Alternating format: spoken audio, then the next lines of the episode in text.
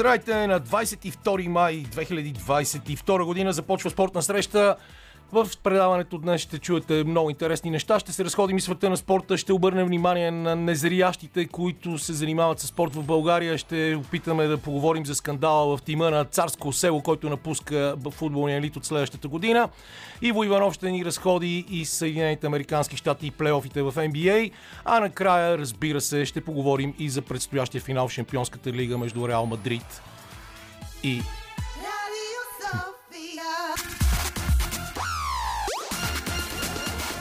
Спортна среща с Камена Липиев. Камен Липиев още си се смее на анонса, защото когато се чудиш дали трябва да пуснеш прея да доизпее Радио София или ти да говориш върху нея, изведнъж се оказа, че не знаеш кого играе, с кой играе Реал Мадрид на финала Шампионската лига, което естествено не е така. Ясно на всички, че това е Ливърпул. Започнахме с Кони Ол Хартс на DJ Кеси с Робин Тик и Джеси Джей което ме подсеща да ви кажа, че музиката отново избира Лилия Големинова, която и днес ни е направила много як плейлист. Димитър Новачков, който се връща вдъхновен от концерт в Смолене за звукорежисьорския пулт, а Антония Каменичка е тук до мен. И днес ще се опитаме отново да направим една интересна и по-лезна и забавна разходка в света на спорта, независимо от това, че времето извън а, стените на студиото е малко от тези, дето се чуеш дали да скочиш от прозореца или да си прережеш вените, но ние нямаме такива намерения категорично. Здравейте, госпожица Каменичка. Здравейте, господин Липиев и честит ден на биоразнообразието. И честит Вие като международен виден ден на еколог, пчелата. Точно който така. беше онзи ден. Понеже знам, че вие сте виден природолюбител и дърво, освен това, да сте, освен това сте облечени в зелено днес, а, така ще оцените повода. Пък и все пак България е така, една от страните в Европа с най-богато биоразнообразие, макар че то, за съжаление, намалява през а, последните няколко десетки години.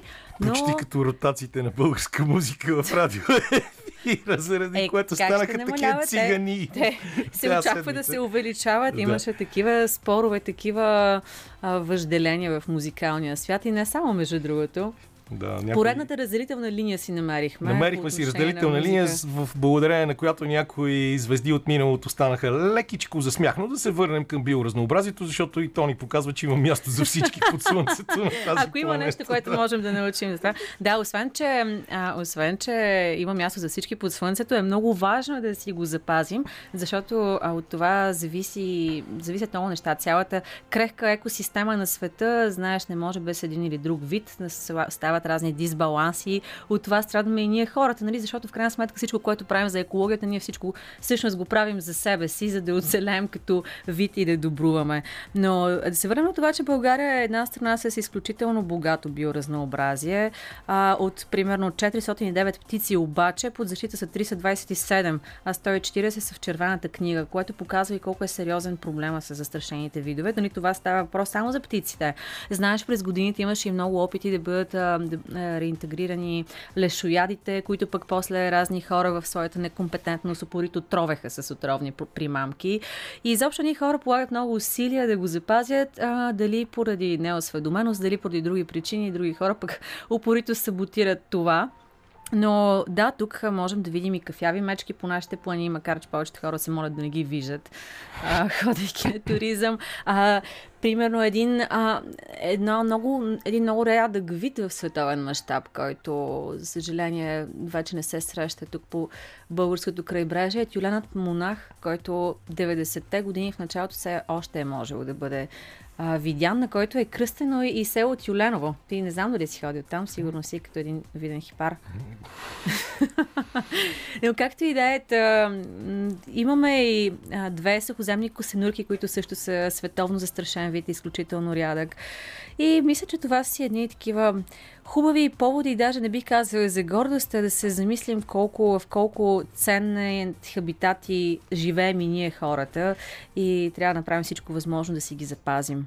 Ние правим много други неща, които са свързани точно с обратното. Отиваме в планината, оставяме един милион бокуци на всяка една поляна. Въобще пълно е с такива покорители на българските върхове, които отиват там като че ли само за да си направят барбекю.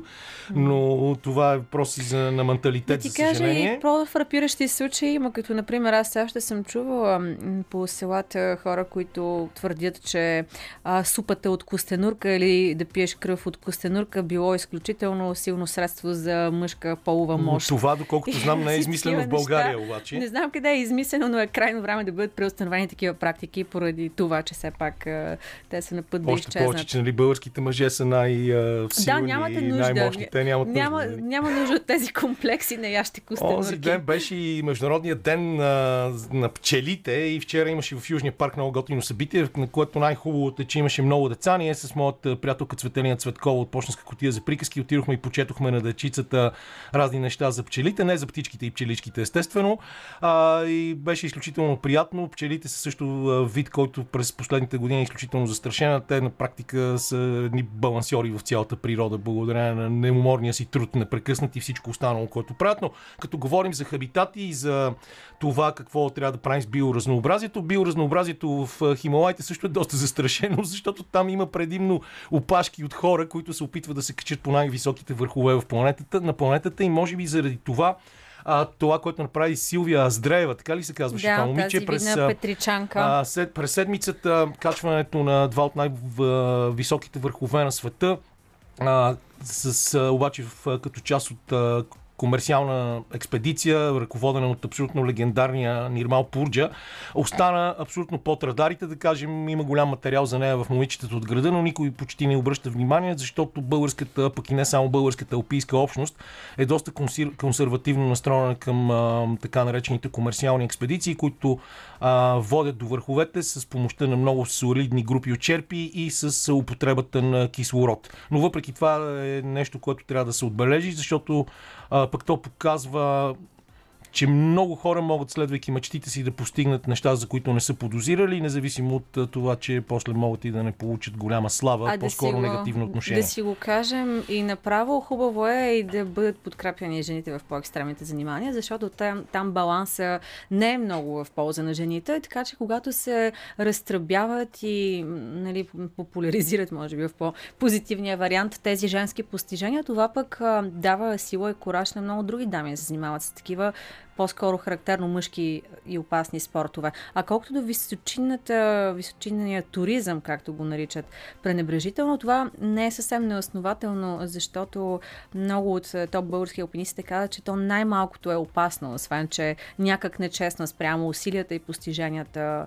на истинските алпинисти. Така или иначе, в крайна сметка, подкрепа, ако това нещо, както беше с спокойният нас Катов, служи за да популяризира добри каузи, то си заслужава, според мен. В крайна сметка, истинските спортисти са тези, които бутат границите винаги напред и напред и успяват и без кислород, и по-високо, и по-бързо, и повече върхова за по-кратко време, но те така пък отварят пътя за много други, които искат да следват мечтите си също. Напълно съм съгласен. Искам само да кажа, че тази седмица имаше и други събития, които са извън спорта, защото а, аз лично бях на два страхотни концерта. Първо в понеделник, точно на рождения си ден, Миленко Кошаров, който се върна от Виена, където също беше по работа, естествено, а, представи а, в а, портрет а, своя проект Wind Harmonium с а, страхотен брас и а, много готина флейтистка, която беше намесена в това. А пък в четвъртък Велислав Стоянов, надявам се някои от неговите нови парчета ще чуем Do It Right, какво беше Feel It Nice, Do It Right, нещо такова се казва втория албум на The Essential Fuck Trombone, неговия проект, но сега пускаме друго парче, за да се насочим след това към обобщение на най-интересните събития от седмицата и да вървим напред, както казваше Кивор Киворкян. Това, това. това е Радио София. Lovely Days, много готино парче, но аз като ви казах преди малко, че съм бил на два концерта, ви излагах, бях на цели три, защото с нощи а, имаше много готино събитие в Маймонарника на рождения ден, 57-я рожден ден на Димитър Воев, е фигура, която ще остане за винаги в българската музика и в българската поезия с изумителните си текстове. А, преди това в 16 часа беше открита алеята на Воев в Борисовата градина, в 17 беше прожектиран документалният филм а, за него, за който стана дума вече много пъти в нашото предаване и в другите предавания на Радио София. Затова се насочваме към спорта, който тази седмица беше изпъстрен от какви ли не скандали тук в България. Първо избухна мега скандала с нередовната картотека на баскетболния национал Йордан Минче в Левски, вследствие на което сините баскетболисти, които губеха с една на две победи в полуфиналната серия от Балкан Ботевград, бяха дисквалифицирани, получиха три служебни загуби и Балкан се класира директно за финала, където ще спори за титлата с отбора на рилски спортист. Рилски спортист пък победи Спартак Племен с 3 на 0 победи. А, това скандал, този скандал около нередовната картотека на Йордан Минчев породи адски много въпроси. Константин Папазов, треньорът и собственик на Левски, каза, че ще поиска оставката на ръководството на баскетболната федерация, ако не бъде намерено някакво компромисно решение.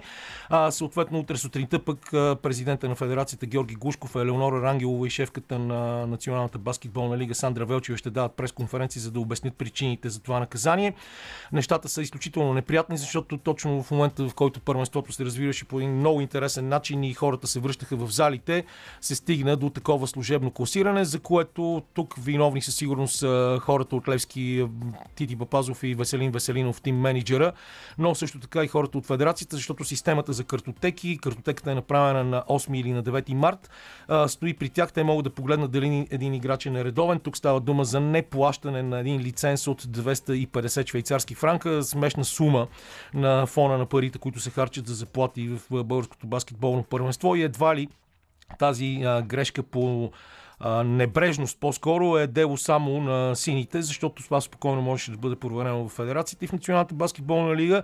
И въпреки, че Йордан Минчев игра и в трите мача, като в третия се контузии нямаше да може да участва, няма да може да участва повече а, до края, ако Лески отиде да играе за бронзовите медали. Тук вината със сигурност е споделена и заради това скандалът става толкова голям. Иначе в европейския баскетбол имаше естествено върха на това, което можем да видим. Финалната четворка на Евролигата в Белград при изключителна атмосфера в Белградска арена, която има още няколко имена, затова няма да ги изреждам всичките, за да не губим време. Първо, досегашният а, шампион Анадолу Ефес от Истанбул дойде в тази финална четворка с а, страхотните амбиции на треньора си Ергина Таман да спечелят отново титлата. Много хора се смееха на това. Анадолу Ефес обаче успя да измъкне победа над Олимпиакос, отбора на Александър Везенков. Александър Везенков, който е първия българин в финалната четворка, първия българин включен в най- петицата на най-добрите играчи в е, Евролигата за редовния сезон и първия българин, който беше избиран за играч номер едно на кръга. За съжаление Олимпиакос не успяха. Накрая загубиха с една точка на полуфинала от Анадолу Ефес а, в един от не най-добрите матчове на, на Сашо Везенков. Сашо Везенков обаче игра изключително добре в матча за третото място, направи дабл-дабл, но въпреки това отборът му загуби. Той загуби от Барселона. Барселона беше също отбора с най-големи претенции, с най-голям бюджет в Евролигата, с, страхотен тренер в лицето на бившия литовски национал Шаруня Сесикевичус. Но и отбора на Барселона загуби в испанското дерби с Реал Мадрид, баскетболния вариант на Ел Класико и така на финала се стигна до матч между Реал Мадрид и Анадолу Ефес, който Анадолу Ефес успя да спечели и за втора поредна година да триумфира на върха в баскетболната Евролига. В българския спорт пък естествено няма как да няма още простоти, най-голямата от които се случи вчера на стадиона на Царско село, когато в края на матча трябваше да бъде изпълнена дуспа на, за царско село при резултат един на един. Тогава се случи нещо, което аз не съм виждал по световните терени. Никъде собственикът на царско село Стоина Манолов отиде и а, изгони един от своите футболисти, който, не, който беше решил твърдо, че ще изпълни на 11 метров наказателен удар. В крайна сметка, след като той го хвана за гуща, им каза, че не трябва да изпълнява този 11 метров наказателен удар. Той беше изпълнен от капитана на отбора, той го пропусна и матчът завърши един на един. А, наистина пълен цирк, в който беше замесен Истоин Еманов и отбора на Царско село. Впоследствие днес научихме и новината, че Царско село напуска професионалния футбол. Това се говореше преди месеци още. А, те така или иначе ще изпаднат от а, все по-неточно назоваваната лига на майсторите и очевидно повече този проект в българския футбол няма да съществува. А, футбол, в който залага слаганията на черно, както и в баскетбола също са друга тема, която може би по някое време ще тръгнем да разнищваме и в нашето предаване. Друг голям скандал от седмицата, на който голям материал отдели дори Нью Йорк Таймс, е решението на Международната федерация на, не на Международната федерация, на Асоциацията на тен, професионалните тенисисти е да вземе точките от участниците в Уимбълдън заради дискриминационно отношение на организаторите на един от най-големите турнири, един от четирите на големия шлем, третия поред преди US Open и след Ролан Гарос а, защото в а, хората от управата на Уимбълдън решиха да не допускат до участие състезатели от Русия и Беларус. Според ATP това е дискриминационно решение и точно заради това хората, които ще участват в турнира, няма да получат многото точки, които обикновено се взимат в турнир от големия шлем, т.е. те ще играят като все едно на демонстрационен турнир, нещо, което ще ощети най-добрите тенисисти в света и буди много интересни спорове на фона на това, че доста голямо количество от спортните федерации изключиха отборите на Русия и Беларус от големите спортни състезания, включително това се случи за Европейското първенство по баскетбол, където България беше в една група а, с Русия, но Русия след като беше изхвърлена преди няколко дни тази седмица, а, се оказа, че на нейното място ще дойде също изключително силния а, отбор на Черна гора. Това са мачове през септември и български отбор ще играе предварителната си група в Грузия. А, Григор Димитров започна с победа участието си на Ролан Гарос днес. Той успя да спечели първия си матч. Пожелаваме му успех от тук нататък. Днес има и много интересни матчове в Европа, футболни матчове, които ще водят до решаването на титлата. В Англия всички матчове са в 18 часа. Ливърпул играе с Увърхемптън, Манчестър Сити с Астън Вила. Все още е отворен въпроса за титлата, но както се досещате, по-близо до нея се намират Манчестър Сити. Ще видим дали няма да се случат някои чудеса и в тази ситуация. Милан пък гостува на Сасуоло в италианската серия А и там битката между Милан и Интер, двата отбора от Милано също е изключително напечена. И Както се досещате, едно от най-важните събития днес е състезанието за голямата награда на Испания в Формула 1. А, много успорвани квалификации, в които първите шестима бяха разделени само от 6 стотни от секундата. Това ще бъде много, много, много сериозно състезание, което ние по време на нашето предаване ще се опитаме поне леко да проследим. Шарл Леклер стартира от първа позиция, до него е Макс Верстапен, на втората редица са Карл Сайнс и Джордж Ръсел, Серхио Перес и Луис Хамилтън са на третата редица, като, както ви казах, с много малки разлики и трите, а, трите производители на автомобили Ферари, Red Bull и Mercedes са, са с много сериозни подобрения в своите автомобили и Боян Бочев съм сигурен, че сега трепери, защото в момента Леклер води, а Верстапен и Сайнц допуснаха грешки и потънаха в класирането в началото на това състезание. А, не знам още друго какво да ви кажа от тези, които съм си отбелязал. С а, Иво, а, да, естествено най-важното поръчах да пропусна, защото след като се получиха изключително интересни неща в футболния отбор на Левски, през тази година сините общо взето успяха да се измъкнат от блатото на неизвестността и ужаса, създаването на всички организации на почитателите на отбора на запалянковците, които доведоха до изключително много оптимизъм, събиране на пари, включително на една от новините, че парите на бившия старши треньор Петър Хупчев са изплатени, т.е. пътя към европейски лиценз е абсолютно отворен. А, сега се появиха възможности нов бащица да се появи на стадион Георгия Спарухов и в синята общност естествено в момента стои а, то, въпросът трябва ли това, всички хубави неща, които се случиха до момента, да бъдат забравени и да дойде един човек с няколко сака пари, който отново да опоручи нещата в синьо. Аз лично смятам, че всичко, което се прави в момента и от Тръста и от новото сдружение, което ще бъде официално учредено на 24 май на хълмчето пред стадион Васил Левски. Знаете, това се смята за рождената дата на отбора на Левски през 1914 година. Са много положителни насоки в развитието на българския футбол въобще и потъването обратно в блатото на модела бащица ще бъде естествено крачка назад за всички нас, не само за почитателите почитателите на сините. Това е за сега. Прекъсваме за да пуснем още едно парче и след това Антония води още гости в студиото. Ще си говорим за спорта за незрящи, за това как хората в неравностойно положение успяват да се оправят в ситуации, които общо зато обикновено не работят за тях. И сега се връщам отново в студиото. При нас е Христомир и Силвия. Зорница Станева е на телефонната ни линия. Антоне, кажи няколко думи за това събитие, за, по което е повода да поканим нашите гости днес и въобще да си да отворим тази Аз тема. Аз предлагам предлагам направо да. Зорница, която вече е на телефонната ни линия, сама да разкаже повече за събитието. Аз с две а, думи само ще бъде представен в рамките на едно събитие, което така включва много хора. Ще има различни демонстрации, а, спортове за незрящи, хора с затруднено зрение, но ще бъде представен един чисто нов в световен мащаб спорт за незрящи, който се казва Visible. И това е много интересно. Между другото, аз не знам а, хората доколко са запознати. Аз също доскоро не бях. А, Честно с казвам, това... аз е, до този момент единственото нещо, за което съм чула е голбал, за което сме говорили ами, пред в нашото теб, студио. Пред теб седят републикански шампиони по шоудаун, така че само след малко ще поговорим и за този интересен спорт и за всичко останало, защото пък а, и календара на Федерацията спорт за хора с зрителни увреждания е много богат тази година. Така че ще използваме възможността да кажем и на хората с какво се занимават тези а, млади и може би не само млади хора, какви постижения имат и така нататък, защото в крайна сметка, както ние не веднъж сме казвали, а, хубаво е да популяризираме и по-непознати спортове. А, но така, да кажем, здравейте първо на Зорница, която търпеливо ни чака на телефонната линия. Здравейте, драго ми е, благодаря за възможността да се включа. И оставяме на вас така възможността и честа да ни разкажете повече какво ще се случва следващата неделя. И какво представлява всъщност тази проект 4 минутни бариери? Да, сега ще ви споделя, надявам се, възможно най-бързо. 4-минутни бариери се зароди а, във връзка с необходимостта да се създават повече възможности за спортуване, основно на деца с зрителни нарушения, които са интегрирани в масовите училища.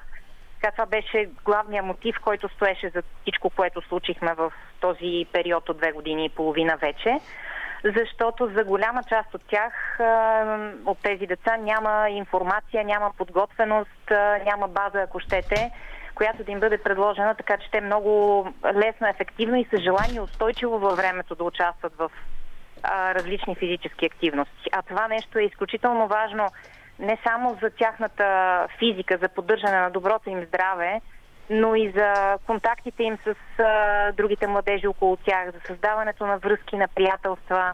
Абсолютно, така, абсолютно съм съгласна. Едва ли някой от нас може да си представи света и живота без спорт, между другото. И това а, въжи не само за хората без увреждане, това въжи и за хората с увреждания, защото а, когато нямаш възможност да спортуваш и да срещаш хора, това те вкарва в една много неприятна изолация.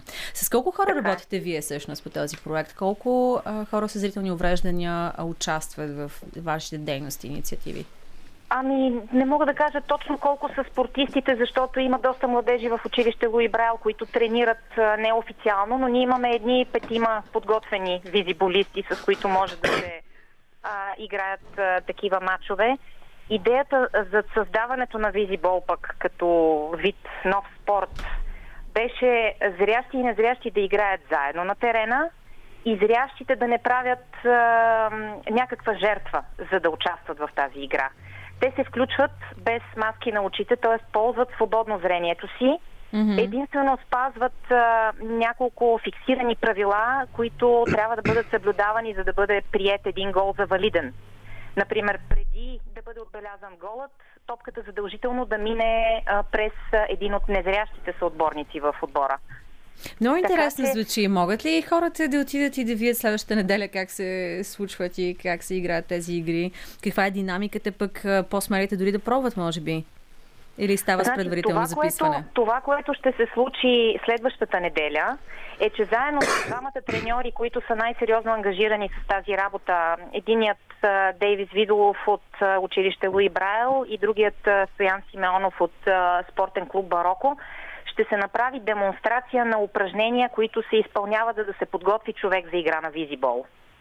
А, като идеята е присъстващите а, бъдещи преподаватели по спорт и физическо възпитание, настоящи такива, а, треньори от а, спортни клубове и всички всъщност, които искат да насърчават спорта за хората с нарушено зрение, да разберат какво могат да правят а, непосредствено от следващия ден, за да започнат да вкарват в обращение Жестоко. топка. Абсолютно да. важна кауза. А всъщност идеята за създаване на а, мултифункционална зала с различни възможности за различни спортове за хора с зрителни увреждания и не само зрителни е така отдавнашна мечта в средите като че ли. Колко близо сме до нея? Така е. Ами мога да ви кажа за момента това, което сме направили като тестове с Визибол. Много голяма част от тях в Италия, а, където нашите партньори в Флоренция, Кварто Темпо, Фиренце разполагат с терен, който е ограден с а, фиксирани ограждения, които пречат на топката да напуска mm-hmm. а, територията на игрището, а и на самите играчи и са позиционирани по съответния ъгъл, който ги прави безопасни това нещо е идеалният вариант за практикуване на визибол и всъщност на футбол за незрящи, защото такъв спорт вече съществува. А, тествана е обаче играта и с а, жива верига в онези зони на игрището, където няма ограждения хм. и където би било опасно. Това е правено в училища вече, в училищни салони. Тоест, напълно възможно е въпрос на малко организация от страна на ръководството на институцията, която иска да го вкара този спорт. В... А смисъл има много. Между другото, Силвия и Христомир, казвам здравейте и на вас. Ние до сега не ви дадохме думата. Привет и благодаря, че дойдохте чак до тук. А, вие пробвали, пробвахте ли вече този нов спорт Visible? Все още не. Другата неделя. Другата неделя ще Вълнувате ли се? Аз, аз дори малко стана ми много интересно какво представлява между другото и как се играе. Ами то е, а, както и госпожа Станева доста подробно обясни, това е две по времена по 25 минути. А, отбора се състои от 5 играчи, от които трима са без зрителни проблеми и задължително трябва да има двама с а, увредено зрение. Като вратаря а, на отбора задължително трябва да е без а, зрително увреждане и от, от, от страни на игрището има още един шести играч, който а, дава напътствие, което улеснява а, незрящите играчи, примерно за позицията на топката, за къде се намира вратата. И много, много интересно звучи, ще го видим на практика. Вие всъщност сте шампиони по шоудаун. Да. да. Силвия, ти е, кога започна да се занимаваш с него? Колко години вече тренираш? Ами, може би усилено тренирам някъде около 5-6 години. Иначе самия спорт е вкаран отдавна в България. Мисля, че през 2009 година беше, ако не се лъжа. Да. А пробвали сте и Go, и go, go Down също? Go Go Ball. Go Ball. Go Ball е това прочутото да. състезание, което е всъщност това е, това е най-популярната спортна игра сред а, а, Единственият колективен И най-динамичната, бих казала.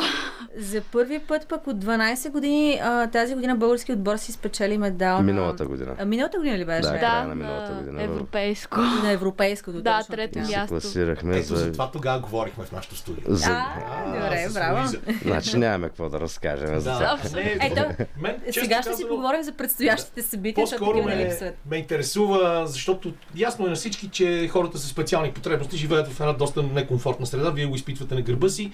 Аз, да кажем, съм имал няколко минути в тъмна стая с шум от улицата и знам колко е гадно а, да не можеш да се ориентираш в пространството, да ти изчезне едното сетиво. Какво ви кара да се занимавате с това? Защо се захванате да се занимавате с спорт и съответно и какво ви носи това и на двамата?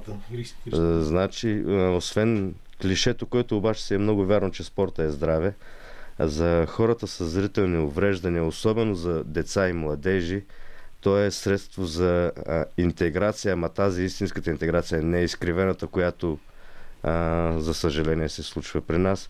Това изгражда навици, дисциплина а, и изобщо неща, които може на човек ще му бъдат полезни в живота, без значение дали ще стане Майкъл Фелпс или Майкъл Джордан или нещо такова.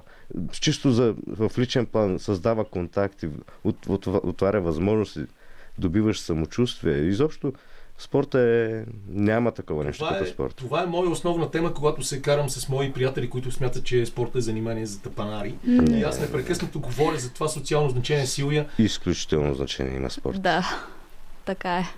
Какво ще кажеш ти по въпроса? Ами, за мен също спорта, нали, освен че е здраве, най-вече дисциплина и човек хубаво по някакъв начин, нали, да поддържа мускулите си, да се поддържа жив, дето има една дума, защото човек ако не спортува, просто ставаш като някакъв по-ленив, по чисто физически човек се чувства по-добре, когато спортува и затова аз се радвам, че все пак има някакви спортове, които са а, специално за нас или други, които са адаптирани.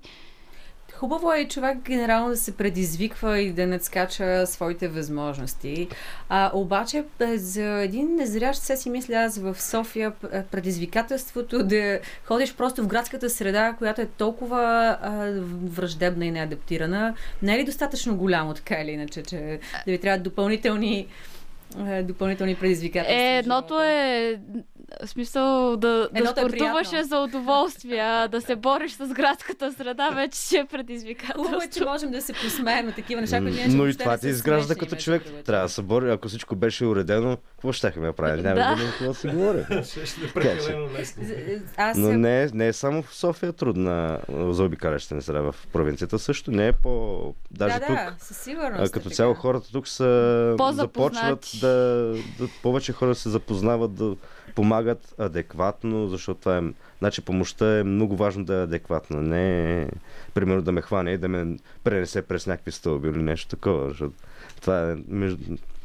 Мисъл и ми попитат как мога да ти бъда полезен, което е много много добре, много приятно. Между другото, понеже преди малко а, в паузата споменахме и нашия очевидно общ приятел и познат Виктор Асанов. Той е една легендарна, бих казала, фигура. Той занимава с планинско бягане, с, с спелеология, спортно катеране и какво ли още не.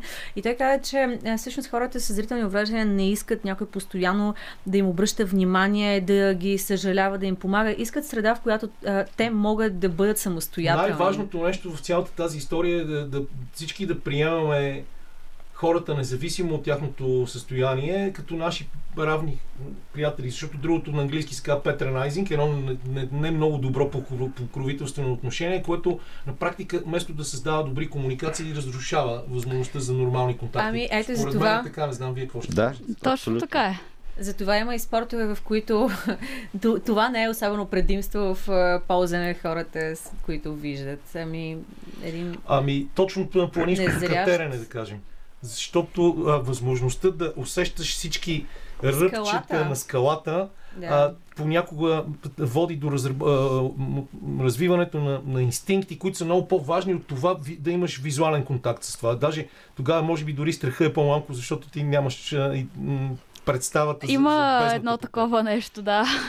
Обаче аз, между другото, тук понеже гледах календара с събития на Федерацията спорт за хора с зрителни увреждания и това, което ме изуми е държавно първенство по колезене. Как става тази работа? А, това се случва с тандеми, т.е. един зрящ водач управлява колелото и незрящия върти. Не си представяйте, нали, че...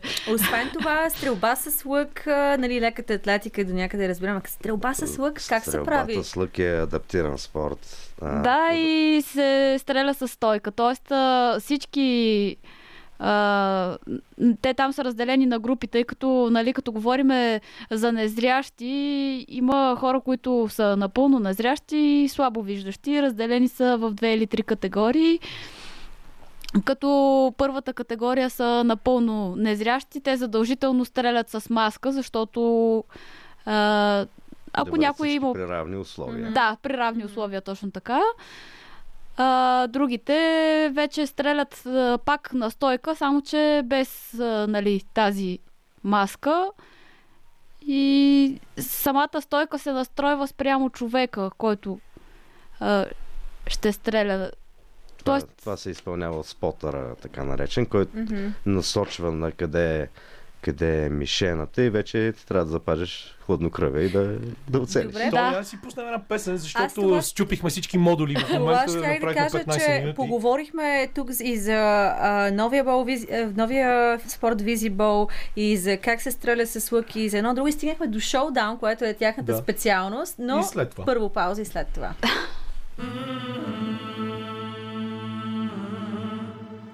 Mm-hmm. Mm-hmm.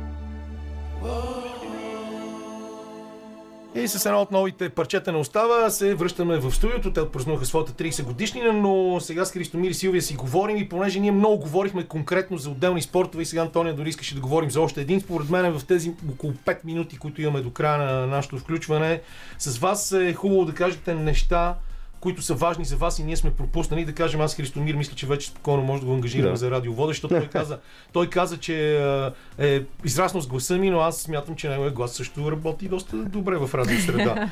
Съгласна съм с теб. Какво, какво пропуснахме до сега? Какво пропуснахме ние увлечени в това да бъдем подробно подготвени за спортните дисциплини? Ами за 5 минути те могат да се маркират някакви неща. Чак много подробно не можем. Значи тази година спортният календар е доста, доста богат. Значи предстои Европейско първенство по голбал в Португалия. Есента още не се знае дата в Португалия ще бъде за мъже. Ще има Европейско първенство по шоудаун, за който преди малко се споменахме.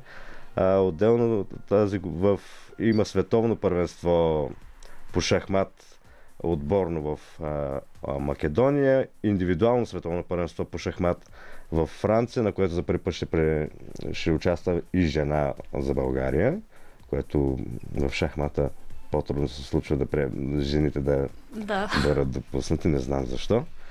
А, отделно сега казахме за Визибол, който е следващата седмица от 12.30 на 29 в на Улица Горголят, на Горголят, новата база, на ремонтираната НСА. изцяло база на Да. Националната спортна академия. Да. А, в края на юни месец предстои а, турнир за, по голбал за купа На 26 на 26 за купа Илия Лаов.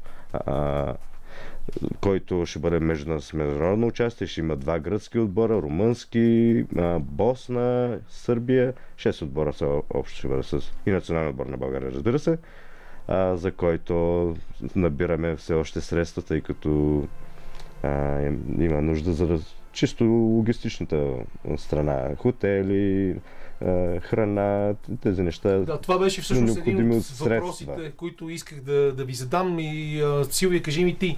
А, ясно е, че вие получавате помощ, но каква точно конкретна помощ още е нужна, за да продължите да се занимавате с а, спорт и това да бъде комфортна зона за вас, а, независимо от всичко? Ами, по принцип, когато има някакъв вид състезания, всеки, който иска, би могъл да помогне, примерно, дори да не е само с парични средства. Може, примерно, някоя фирма да реши да дари вода, или сандвич, или някакъв вид други напитки, дори чисто и просто, нали, като доброволци, които да помагат на самото събитие. С много неща може да се помогне. Важното е човек да има желание. Те всеки път, между другото, когато а, горе-долу не само а, незрящи спортисти, ами той за почти всички въжи, но особено много за хората с увраждане, когато искат да отидат на някакво международно първенство. Не, ние- И винаги е голяма драма, откъде да се намерят Като- средства. така Ами той тук в България не е само международно, Тук в защото... България дори се Ние, ние в България принцип, на е една малко- взаимно спомагателна каса, цялата ни страна. Да. Нали, ние нямаме уредени а, нормативни документи, начин на финансиране. Непрекъснато говорим за това, че трябва добри хора да дадат пари точно се получава като взаимно спомагателна каса. Абсолютно. Иначе за този турнир, който предстои, ако някои слушатели или а, хора, които имат желание да помогнат, могат да посетят или във Facebook страницата на Федерация спорт за хора с зрителни увреждания или в Спорт БГ, където могат да намерят контакти на, и начините, по които могат да, Могат да също бъдат така полезни. да видят събитието, представяне на проект 4 минутни а, бариери и визи бал, бал демонстрация. Това е събитие във Фейсбук, създадено, в което има и контактите на Зорница. Всеки, който иска да се свържи с Зорница, там е публикуван нейния телефон. Събитието е на 29 май в 12.30. Всички желаящи могат да заповядат, защото това ще бъде полезно и на учители, които имат в училищата си а, хора с зрителни увреждания, интегрирани, така наречените интегрирани, които да видят, че хора, децата с зрителни увреждания могат да спортуват. Има спортове, които няма да се ударят, няма да паднат. Това ще ги изгради като, като хора за в бъдеще, защото в детско-юношката възраст е много важно да се спортува, защото след това вече а, е много трудно. Някои навици, някои умения се изграждат в много ранна възраст. А както ти самия каза преди малко, а, вие сте хора с а, затруднено виждане или невиждащи, но не и трудно подвижни. Точно така. Хората много често ги бъркат нещата. Добре, изключително много ви благодаря, че дойдохте в студиото, дойдохте ни на крака, поговорихме си, пожелаваме ви успехи. Винаги, когато имате нужда от помощ, от подкрепа, ние сме тук срещу вас и сме готови да направим това, което зависи от нашите скромни сили. Уважаеми слушатели, ние сега продължаваме с реклами и музика. След 17 часа идва времето на Иво Иванов, който със сигурност има да ни разкаже много интересни неща от Съединените Американски щати, така че останете с нас. Спортна среща продължава до 18 часа. Във втория част на предаването ще чуете Иво Иванов за всичко в Съединените Американски щати, както и с скандала с Бритни Грайнер, която още стои заключена в Москва. Естествено ще си поговорим с Андрей Дамирев за всичко най-интересно, което предхожда шампион, финала в Шампионската лига, като естествено ще акцентираме върху неуспелия трансфер на Килян Мбе в Реал Мадрид, както и върху историята на първите титли на кралския клуб, който в събота се изправя срещу Ливърпул, така че останете до 18, ще бъде интересно.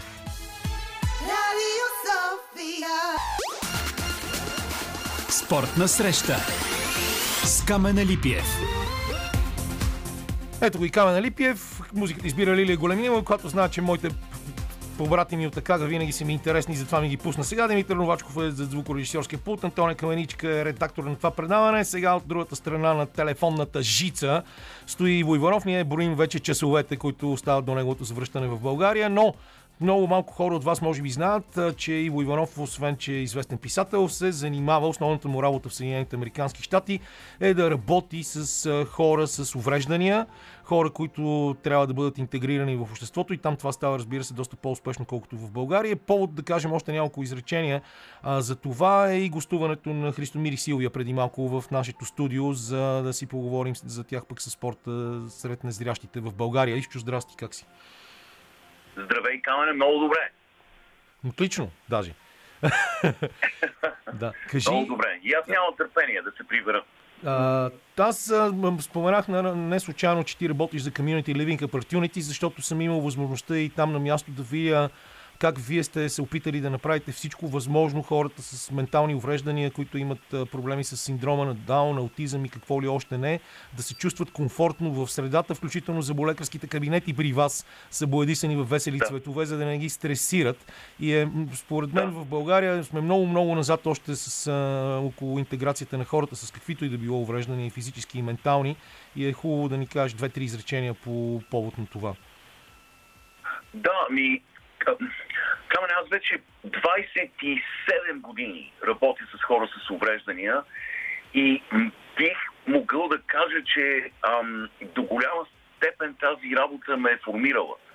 Като човек формирал, формирала е отношението ми към света, към моите деца, към, ам, към хората и а, дължа голяма част от характера си на тази работа и на своите приятелства а, с хора с увреждания.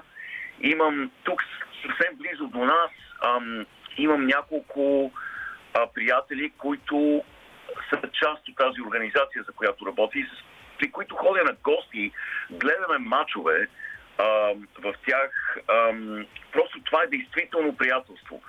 А що се отнася до ситуацията в нас, според мен е, в България има страшно м- много позитивни ам, неща, прогрес в това отношение, огромен прогрес и има положително отношение като цяло от населението към хора с увреждания.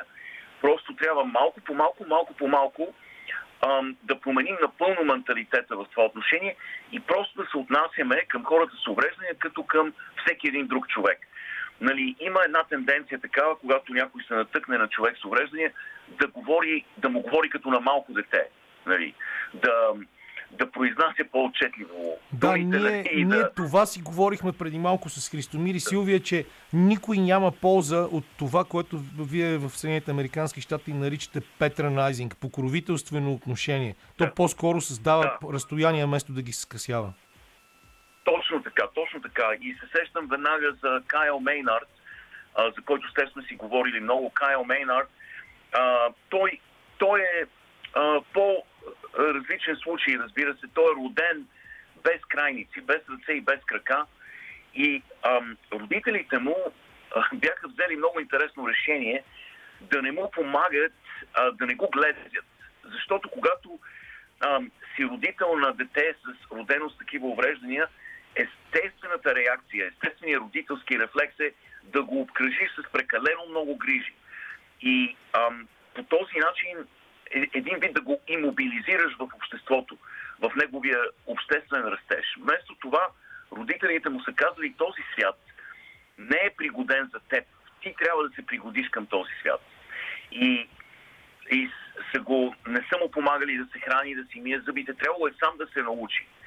И а, е станал толкова независим в последствие, благодарение на това тяхно отношение, че а, за, а, стана борец по свободна борба, без крака и ръце, стана един от най-добрите а, борци в щата Джорджия. Не мога да ти опиша просто как го правеше, това трябва да, да го види човек, за да го повярва. Ам, и до такава степен имаше надмощие над а, противниците си, че те почнаха да се оплакват от него и да казват, ми ние не знаем как да прилагаме техниката си, хватките, които сме научили, срещу човек без крайници. Ние не знаем само как да се борим срещу човек с крайници, а той е един голям гърчещ се мускул, който успява да ни свали на земята някакси с... Той имаше техника с брадичката, успяваше да, да тушира дори противниците си. И когато му казаха на Кайл Мейнард а, за тази ситуация, казаха му, че хората се оплакват от него, противниците му, той се усмихна широко и каза нещо, което няма да забравя до ден днешен. Каза, така, моята мисия значи е изпълнена, защото аз исках да докажа на света, че няма недостатък на този свят, който да не може да бъде превърнат в преимущество. Да. Та това е, а, това е отношение, а, което е много ценно, а, когато нали, си родител на, един, е, на едно дете с увреждане или когато самият ти имаш някакъв нещо, което обществото смята за недостатък. да се опиташ да го превърнеш в преимущество. И ам, такова и отношението тук в моята работа и това е нещо, което се опитвам да правя от години и съм много щастлив а, и се чувствам привилегирован, че имах възможността в продължение на десетилетия да, да вложа усилията си, да инвестирам а, нали, каквито умения имам и каквито емоции имам в, точно в този вид работа. А, да кажем само едно-две изречения за един казус, който май само двамата следим с тебе в България. Случая с Бритни Грайнер, която е арестувана, продължава да бъде арестувана в Москва. Удължиха и до 17 юни а, престоя в ареста. Адам Силвър през тази седмица шефа на Националната баскетболна асоциация помоли всички в лигата да помогнат Бритни Грайнер да бъде прибрана в къщи, защото случая с нея, че тя в нейни уреди за пушене, така наречените вейпове, са били, бил намерен хашиш, масло от хашиш в багажи. И това само следи, остатъчни да. следи от хашиш, което много трудно според мен да се докаже, но, но както и да е, това е обвинение, което е много съмнително много съмнително. А, в смисъл, последствията са съмнителни. Това, което се случва с нея в момента, а, по-скоро е част просто студената война. На политици. Да, да, да. И а, Бритни Грайнер, разбира се, може би една от най-добрите баскетболистки в света и то не в момента, за всички времена. А, тя е поставила многократни рекорди. Ам, аз спомням като ам, като студентка, тя играеше в Бейлър, в Тексас и играеха срещу нашия отбор Канзас и съм ходил да я гледам тук в нашата зала и тя беше просто явление. Ам, толкова доминиращ играч, една от малкото баскетболистки, които забиваха без усилия в коша. Ам, и ам, в момента, разбира се, играе в Феникс, а, в Аризона и е една от най-добрите в женското NBA една от най-добрите в а, националния отбор, олимпийска шампионка и така нататък. И това, което се случва с нея е, е просто безумие. А, последно, много интересно развитие в нейната ситуация, че Русия предложиха на щатския департамент да направят размяна, да разменят Бритни Грайнер срещу Виктор Баут, който е познат тук като търговецът на смърт. Това е а, печално известен търговец на а, индустриално количество оръжия, смъртоносни оръжия и а, той всъщност е и причината, не знам дали помниш филма с Николас Кейдж, Николас Кейдж. Много добър филм имаше. Да, помня го много добре. За неговата, неговата търговия с оръжие е изключително мащабна. Точно много добре си го спомням. Точно така и той е причината да бъде направен този филм. Той вдъхнови този образ на Николас Кейдж, този филм и този човек сега, това е предложението на Русия да направят размяна. Британи Грайнер срещу Виктор, Виктор Балт и според мен това ще се случи, а, защото а, вече а, вървят слухове, много усилени слухове, че а, Штатския департамент и Русия са в последна фаза на организирането на тази размяна. Както ти каза, Адам Силвър, великолепния комисионер на Националната баскетболна асоциация и на женската NBA, също работи заедно с федералното правителство по този въпрос. Пораженията ще бъдат много тежки върху баскетболът в Русия. Според мен ти знаеш, че лигата баскетболната женска лига в Русия привличаше някои от най-добрите. Да, всъщност това, това е обяснението защо Бритни Грайнер и още много момичета олимпийски шампионки с националния отбор на щатите, както и най-добрите баскетболистки в Европа и Австралия в редовния сезон, през който е есен, есен пролет, играеха в Русия заради огромните пари, които се плащат в руското първенство, които са повече от парите, които те взимат в женската национална баскетболна асоциация в краткия сезон през лятото. Но понеже времето за това вече ни се изчерпва, имаме да поговорим за това какво става в NBA и Националната хокейна лига. Те поздравявам специално с следващото парче и се връщаме да си довършим разговор. Това величествено парче се нарича Секси е от втория албум Make It Nice, Do It Right на The Essential Funk Trombone, бандата на Вили Стоянов, в която са включени великани като Алекс Васев на пианото, Даниел Фебо на баса, Виктор Викторов на барабани, едно, от едно телевизионно шоу, на китарата Димитър Благоев, а Иван Йорданов и Велислав Стоянов са момчетата, които опитват да изплюят дробовете си на саксофони и на тромбони. И ето това е парчето, с което исках да те поздравя, преди да отидем в, на територията на Националната баскетболна асоциация. Страхотен е Дили. Малко по малко този човек стана един от най-добрите тромбонисти, според мен, в света. Той е вече на, действително на световно ниво, на, от рода на Бил Пиерс и Карл Фонтана и Тромбон Шорти и така нататък. Напомни ми, а, това парче има много интересна амалгама от фънк и джаз, като фънка, фънк преобладаваше и горе-долу такъв беше и стилът на игра на Вили на баскетболното игрище.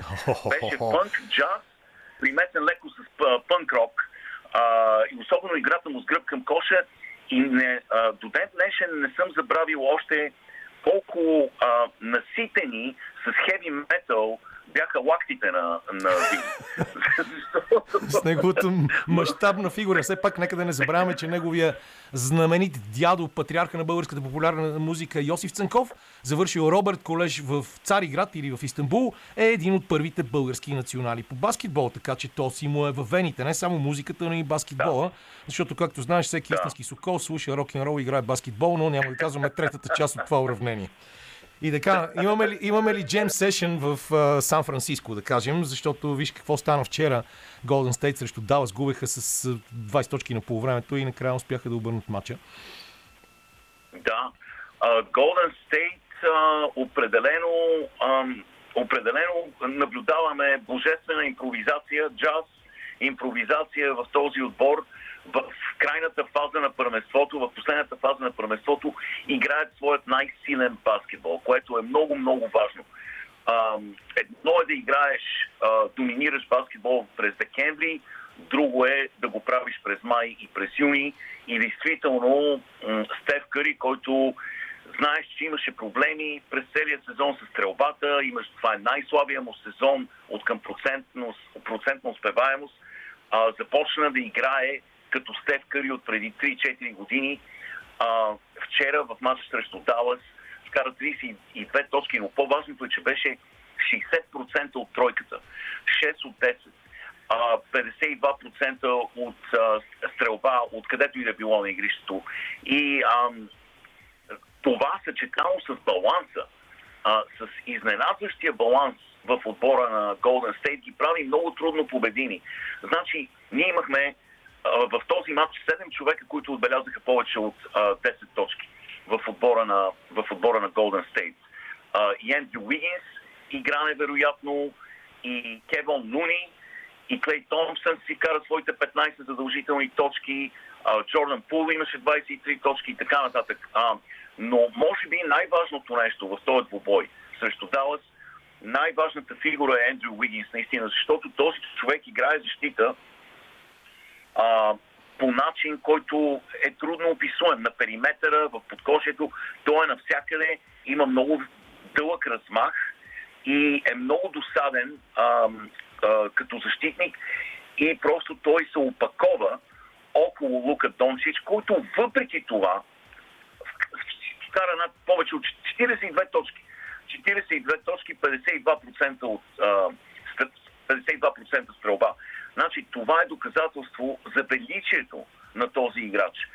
Ендрю Уигинс го пазеше като звяр и въпреки това той кара 42 точки и беше на крачка да открадне а, матча в а, втория матч в серията. Но за да победят Далас Камене, ти знаеш идеално какво трябва да стане. Трябва му помощ на Лука Дончич. Джейлън Брансън не е достатъчен. Джейлън Брансън е феноменален сезон направи. Ам, вкара отново 30 точки, 31 точки вчера, но трябва, и, трябва им повече помощ от останалите играчи. От Дориан Фини Смит, от Спенсър Дин Уири, Макси Клебър трябва да играе по-добре и така нататък. И а, не може срещу толкова балансиран отбор като Golden State, в който всяко едно звено е в постоянно движение без топка, а, срещу такъв баланс трябва действително повече помощ. И вярно е, че Лука Дончич в момента е най-добрият играч, останал в плейофите. Той е просто най-добрият. Без няма съмнение в въпроса, но не може само един играч да спечели серия срещу толкова силен отбор. А в другата серия, която ми се струва по-интересна, Майами поведе тази сутрин с откраднаха- 2 на 1.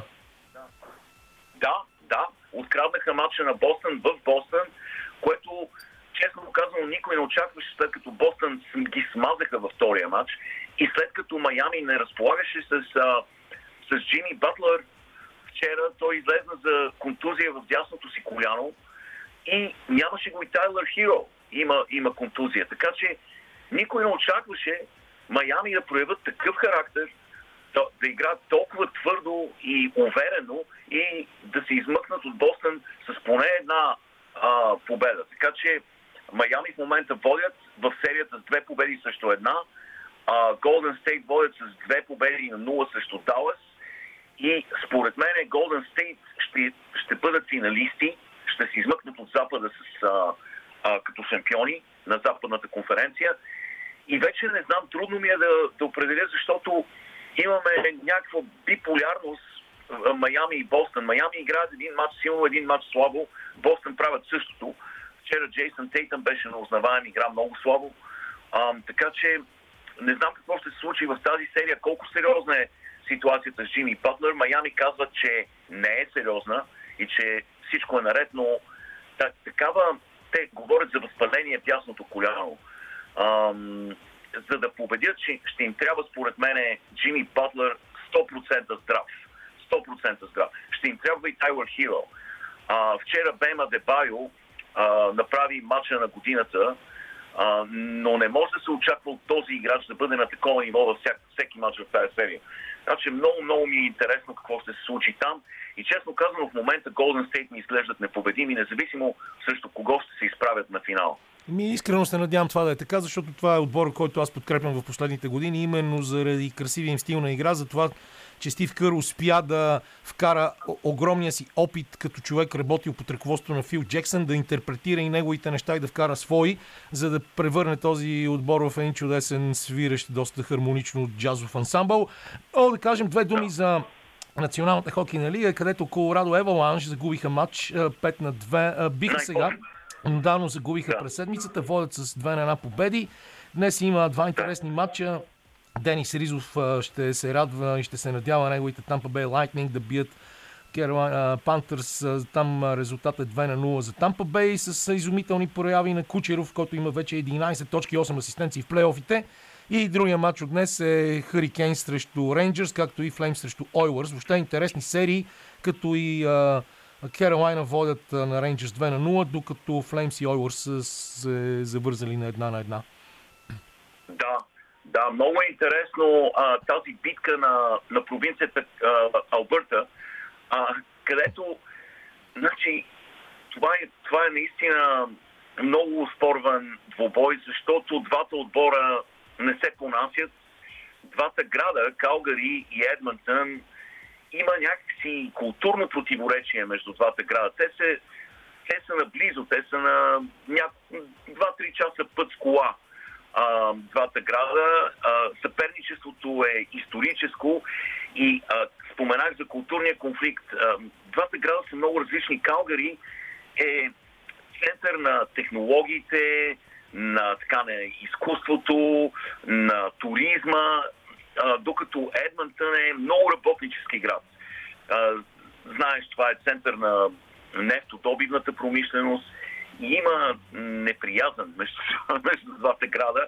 А, не ме изненадва колко спорвани са мачовете, сбиванията а, по време на мачовете стават все по-чести. А, Едмонтън разполагат с най-добрия играч в света. А, а, Макдевид? Конър Макдейвид. Конър Макдейвид е феноменален. Ам, и а, вчера пак отбеляза, мисля, гол и две асистенции записа. В момента има И- в плейофите 20 точки и 7 гола и Да. 14 асистенции. Да, просто този човек играе феноменално в момента. А, но Флеймс, а, Калгари са също много интересен отбор.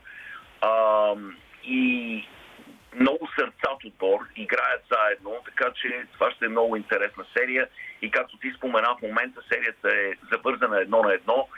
Ам, каза Колорадо, загубиха матч най-после, защото това беше първата им загуба в плейофите. Първата им загуба. Ам, много, а, много силен отбор. А, така има консенсус тук сред специалистите в хокея, че това е най-добрият отбор в момента и са абсолютни фаворити за купата Стенли. Така че нашият приятел доктор Мето, а, който е голям фен на Колорадо Аваланч и живее в Денвър, а, сигурно е а, много ентусиазиран от ситуацията Ще го там. попитаме в сряда, когато, във вторник, и когато той си пристига в България. От снега, 30 см сняг на трупа в Денвър, Денвър, Колорадо, петък срещу събота тази седмица. Тук на близо 30 градуса температура. Но ти благодаря. Чакаме те следващата седмица с още интересни неща. Ние сега продължаваме с Мейси Грей, както ми показва тук плейлиста, а след това Андрей Дамирев за Реал Мадрид. Докато отшумява парчето на Мейси Грей, а, 62 обиколки на състезанието с голямата награда на Испания, Пирели Гран Премио де Испания. Води Макс Верстапен пред Серхио Перес, Джордж Ръсел е трети, а на пряката ни телефонна линия в Билбао е нашия приятел Андрей Дамирев, който е абсолютно готов всеки път да ни разказва много интересни неща. Естествено, темата на този разговор е предстоящия финал между Реал и Ливърпул в Шампионската лига, но по-скоро ще се върнем назад в историята. Преди това обаче, най-после приключи сагата около Килиан Мбапе и той няма да стане играч на Реал Мадрид, което предизвика и доста нервни реакции в Испания. Здрасти, Андро, много се радвам, че отново сме си в ефира на спортна среща. Да, Здравей, Камене. Добър ден, уважаеми зрители, слушатели. Да започнем с Килиан Мбапе, защото ние много се вълнувахме, писахме си 2-3 дни за това какво ще стане, че много пари му дават в Париж, че по всяка вероятност този трансфер ще пропадне и накрая така и стана. Да, така е малко неочаквано, но според мен не беше нещо, което трябваше напълно да се изключи. Това беше голямата грешка на Реал Мадрид, на клуба, на цялото обкръжение. Тази наивност, че Мбапе ще, ще подпише с Реал Мадрид. Създаде се една иллюзия около него, която се подклаждаше цели две години, че Мбапе мечтае още от дете да играе в Реал Мадрид, че той отказва парите на ПСЖ и на Катар, иска само да реализира тази своя детска мечта, да играе в най-великия клуб и така нататък и така нататък. И тази въображаема, да кажа, е, така, това въображение, тази иллюзия се превърна в крайна сметка за феновете в реалност. Те наистина повярваха, че единственият изход от тази дълга сага е преминаването на Мбапе в Мадрид. Затова го посрещнаха с огромно разочарование, както пише днеска испанската преса. Бапе предпочита парите на ПСЖ от а, пред легендата на Реал Мадрид, подновява до 2025 година, получава една премия за подновяването на договора с ПСЖ от 300 милиона на евро. Това е три пъти повече от това, което му предлагаше Реал Мадрид тази премия и ще взимат 90 милиона евро нето, нето годишно. Значи над а, м, Меси в най-добрите си години взимаше 75 милиона. Така че завърши тази сага за един, с един неочакван тук за испанските медии и за тези журналисти, които раздухваха тази иллюзия непрекъснато течение на две години. Но според мен е, а, не трябваше да се изключва тази възможност. Мбапе, който сега е обявен за предател, за измамник, за лъжец, всъщност остава в своя клуб, в своя роден клуб. Това е неговия роден град, това е неговата родина и едва ли може да се каже, че той е предател, но тук така се приемат камене нещата и това ми... Ти ми изпрати едно видео, изпрати ми едно видео, което е изключително интересно. Заместник главният редактор на Вестник Аз Томас Ронсеро е изключително бесен, че Мбапе, е дръзнал да откаже на Реал Мадрид и той е наистина в този случай, ако го намерят нашите слушатели, ще видят как на този човек му излиза пяна от устата, бу- буквално заради това. Но да, извинявай, че те прекъснах, защото ти беше на път да направиш елегантен преход към една история за най-голямата легенда в началните години на Реал Мадрид, Алфредо Ди Стефано, който също има изключително драматична сага при попадането си в Реал Мадрид. Но така си иска да кажа, че Реал Мадрид винаги е привличал най-добрите футболисти в света, така наречените галактически играчи. И в това отношение това е първият му неуспех, първият му срив първи път, когато той иска един футболист, който е много необходим за бъдещето и не успява да направи тази сделка успешна. И това ми напомня, че всъщност първият галактически футболист на Реал Мадрид е именно Алфредо Ди Стефано, аржентинеца, който когато дойде в Реал Мадрид 1955 година, за 5 години, след като Реал Мадрид не беше печелил 20 години никаква титла, спечели 5 купи на Европа и 8 титли на Испания. А какво е всъщност сагата за този Алфредо Ди Стефано? Всъщност той беше първо закупен от Барселона. Това беше куриозното. Дойде в Барселона. Той беше собственост на Ривер Плейт, но играеше преотстъпен в колумбийския Милионариус. А, Барселона се споразумя с Ривер Плейт срещу 97 000 долара. Тогава бяха големи пари и премина той в Барселона, но пък Реал Мадрид установи контакт с Милионариус, където играеше преотстъпен и се споразумя с него. Така че се появи спор, който УЕФА тогава разреши с едно Соломоново решение да играе а, Алфредо и Стефано една година в Реал Мадрид, една година в Барселона, след това една година в Реал Мадрид и една година в Барселона, но Барса се отказа от такова решение и просто остави а, Алфредо Ди Стефано да премина в Реал Мадрид, с който той направи всъщност голям бук, както казах, спечели пет купи на Европа и така нататък. Ето, Всъщност това е първия галактически футболист на Реал Мадрид. След това започва, да кажем, тази философия на Реал Мадрид винаги да играят с галактически футболисти и се стига до именно тази галактическата ера на Флорентино Перес от 2000 година, когато той започва да купува Фиго, Бекъм, Роналдо, Зидан, Кака, Кристиано Роналдо и така нататък. Всъщност обаче, може би трябва да отворим една скоба, камене Да, и да, да кажем защото в началото на, на века Реал Мадрид беше изправен пред много сериозни финансови проблеми а, и въпреки това продължи да си позволява да купува тези играчи. И тук е голямата роля на Флорентино Перес, човек, който а, наистина заслужава да, да има паметник а, някой ден пред стадиона. Да, заслужава естествено с а, различни средства, къде, Къде легални, легални, къде, къде не. нелегални.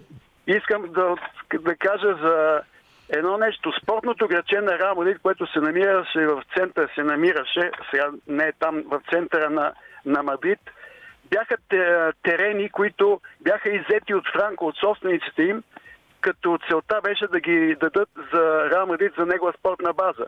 И по този начин запуши устата на собствениците. Каза, че това е Реал Мадрид, това е пред целия свят се представяме с този клуб.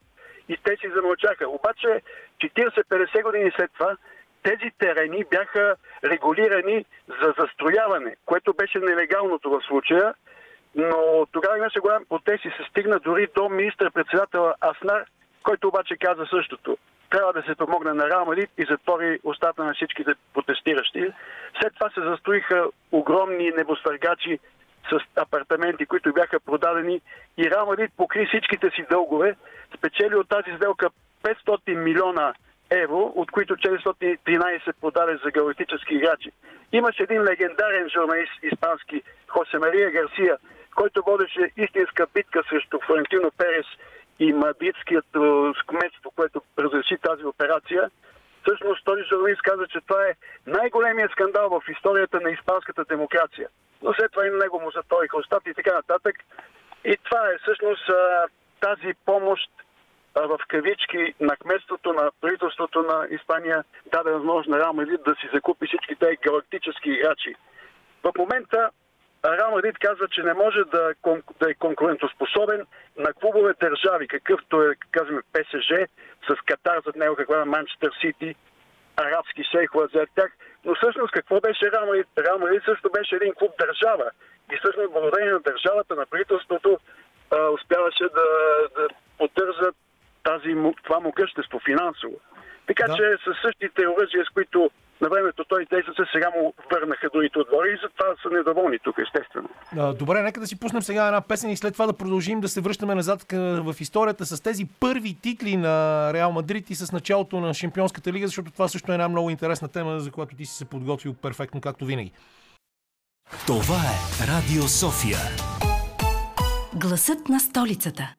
Парчето Enemy на Imagine Dragons, в него се пее, че всеки иска да бъде мой враг. Аз не знам, но дали всеки иска да бъде враг на Реал Мадрид, особено след всичко, което ни каза Андрей току-що за могъществото и държавната подкрепа през годините за кралския клуб, най-успешния в а, света на клубния футбол.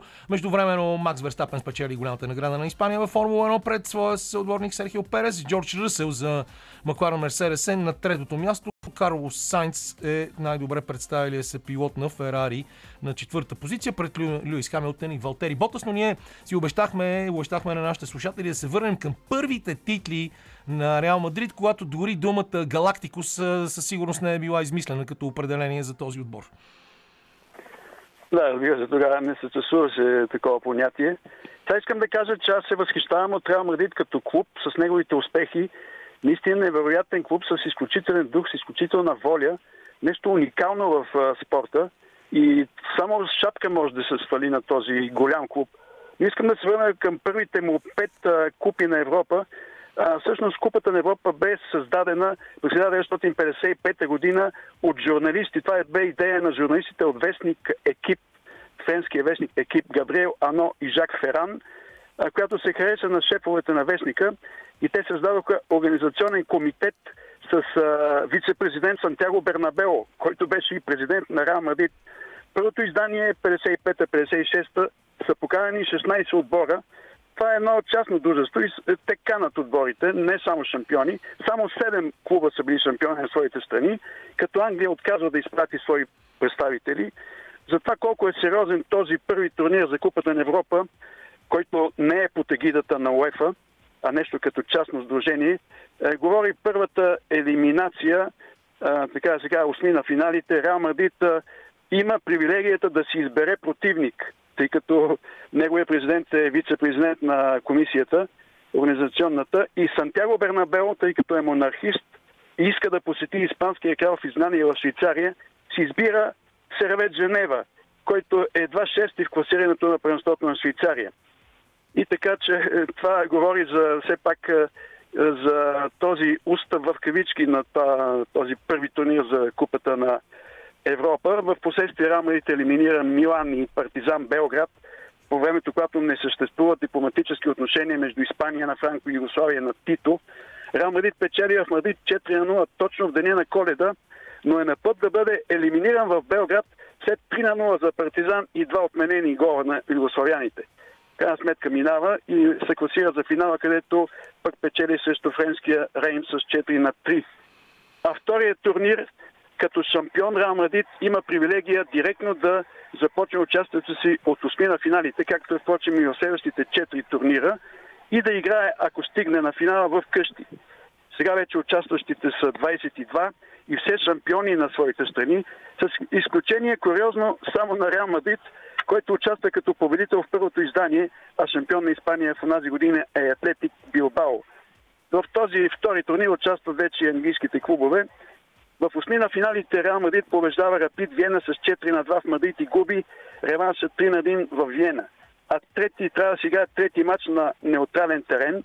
Но Реал Мадрид предлага на австрийския клуб да играят в Мадрид срещу половината от приходите от входни билети на 120 хилядния стадион Чамартин или наречен Сантьяго Бернабело. И т.е. това е Рапид Виена и Рапид Виена се, се, се съгласява. Още един път говори, че не може да се купи отбора, за да не се играе на неутрален терен, но такива случаи имахме и в последствие. И спомниме там случая с ЦСК и автобуса, който му подари италиански интер. След Да, отново доста да далеч назад в историята, но неща, които ние с теб все още си позволяваме да помним, за разлика от много други хора. Нали? Да. Трябва да се каже, че между 56 и 60 година, когато Реал Мадрид властва в Европа или в тази купа на Европа, която не е под егидата на УЕФ още и не може да се нарече, че е шампионска купа все още.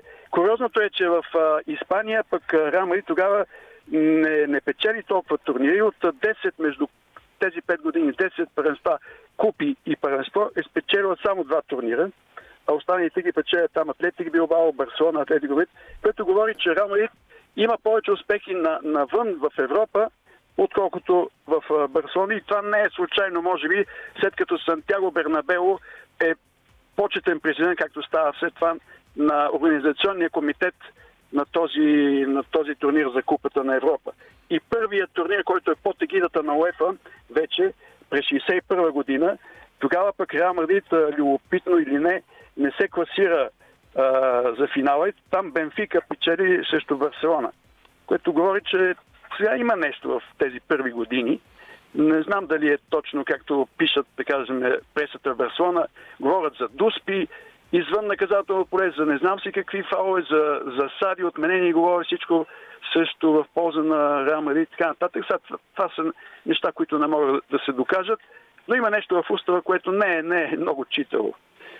Да погледнем само с няколко изречения накрая и към това, което ни предстои следващата събота. Предполагам, че тези любими на тебе пещерни журналисти от Мадрид вече едва ли не са сложили купата в витрината, 12-та, доколкото аз си спомням. А, но среща е Ливърпул, един отбор, който и днес продължава все още да има, макар и по-малки шансове да спечели титлата на Англия и да направи нещо страхотно, да спечели 4 купи в рамките на един сезон. А, какво очакваш ти от а, този финал, като човек, който го десетилетия наред се интересува много дейно от а, европейските клубни турнири? Първо да кажа за пещените журналисти, Да. че това са големи професионалисти, но те действат, тяхната цел е да, да обогатяват, да обожествяват Реал Мадрид. Те казват сега, примерно, че щастието е единствено да играеш в Реал Мадрид. И няма щастие без Реал Мадрид, така че а, казват, че Бапе ще бъде нещастен. Това е така да се каже философията на пещените журналисти. А що се касае до финала, тук са оптимисти. Естествено, а, този сезон има много силна воля, успява да преодолява мачове, в които губи. Но трябва аз да, да спомена, че в три матча, осмина финал, четвърт финал и полуфинал, Реал Мадрид игра втория матч а, реванш е като домакин. Сега, дали е случайно или не, но и трите матча ги като домакин и на Сантьяго Бернабео, където цари тази магия, това вълшебство, е, естествено му помага. Но няма да бъде така в Париж, където Ливерпул ще дойде, може би, по-изморен, тъй като има много труден финал на сезона, докато Реал Мадрид напоследък играе мачлета, така общо взето ги пуска титулярите, за да не губят а, игрови ритъм, но не се напрягат особено много. А виждаме Ливерпул как игра финал там за FA а, последния кръг днес или утре. Днес, т.е. има много Днес, днес, ето сега, точно след няколко Да. минути в 18 часа започват всички мачове в Англия. Така че ще дойде, може би, малко физически по-изразходван Ливърпул, но в един финал всичко е възможно. Всичко е възможно. Дори сега а, някои от звездите на Ливърпул вече са спрягани за евентуални а, кандидати да заместят Бапе в Реал Мадрид, като Мане и Салах. Това са новите имена, които се появяват в пресата испанската. Очакваме един много интересен финал, но пак ще подчертая, Реал Мадрид няма да има това голямо предимство да играе матча реванс в къщи, а в Париж на неутрален терен според мен е, изходът ще е много отворен, всичко може да се случи. Се видим един а, зрелищен добой с много голове. Да, точно това не се надявам и аз. Благодаря ти много, Андро, за цялата разходка в историята и всички интересни неща, които ни каза. А, завършваме с това, че Макс Верстапен излезе начало в класирането при пилотите във Формула 1 с 6 точки пред Шарл Леклер. Серхио Перес е на трето място. А, големия претендент до миналата година Луис Хамилтън се намира едва 6.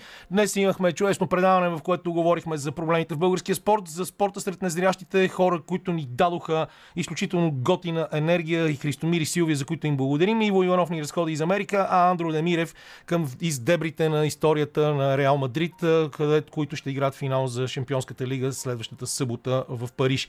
Така че благодаря на Димитър Новачков, на Лилия Големинова за страхотната музикална селекция, на Антония за страхотните гости. А сега следват новините на Националното радио в 18 часа. Ние ще бъдем заедно отново следващата неделя. Абонирайте се за нашите канали в Spotify и SoundCloud. Чао! Радио София.